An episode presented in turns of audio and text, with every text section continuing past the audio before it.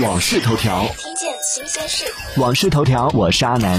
苹果一直在研究设备之间互相充电的功能，尽管该功能尚未正式发布，但根据 FCC 的文件显示，iPhone 十二系列当中的所有机型都可以通过背面来给配件进行反向无线充电。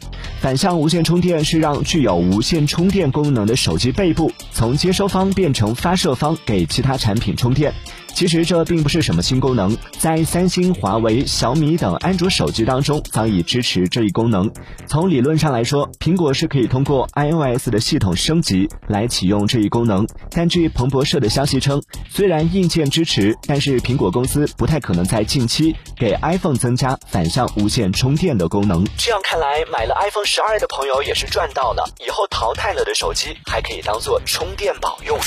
订阅关注网讯头条，了解更多新鲜事。